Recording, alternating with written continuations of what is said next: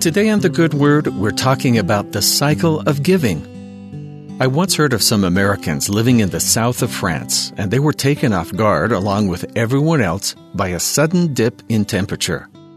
The area was known for being temperate the entire year round, so pipes were placed on the outside walls. But this winter, the pipes across the region froze, limiting the supply of running water. The Americans woke one morning to find their pipes too had frozen completely and went in search of someone to beg water from. Most of their neighbors turned them away. Uh, sorry, friends, they said, if I give you my water, that will be less for me when I need it.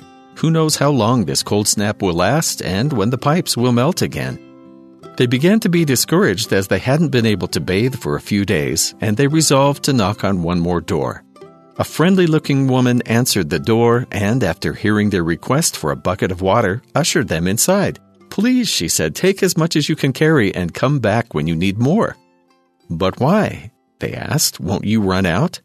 Oh no, she laughed. If I use the pipes, they won't freeze. The more water I share, the more I have. The phrase use it or lose it could apply here. Everyone's been given something they can use to bless others. But if we ignore those things, our talents, our gifts, they can freeze up just like the pipes. In 1 Corinthians 12, Paul explains what these gifts are and how we can start identifying them. Now there are diversities of gifts, but the same Spirit. And there are differences of administrations, but the same Lord. And there are diversities of operations, but it is the same God which worketh all in all. But the manifestation of the Spirit is given to every man to profit withal.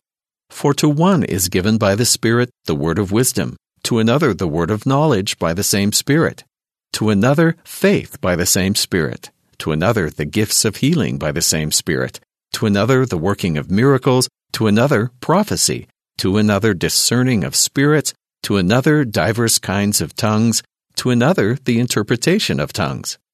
But all these worketh that one and the selfsame Spirit, dividing to every man severally as he will. The Lord doesn't need us to all have the same skill set. Each of his children is unique and has unique contributions to make to the kingdom. All these gifts come from the Spirit and exist so we can serve and bless one another. Recognizing and utilizing can be difficult sometimes. It's much easier to see what others are good at than to give an honest look at ourselves.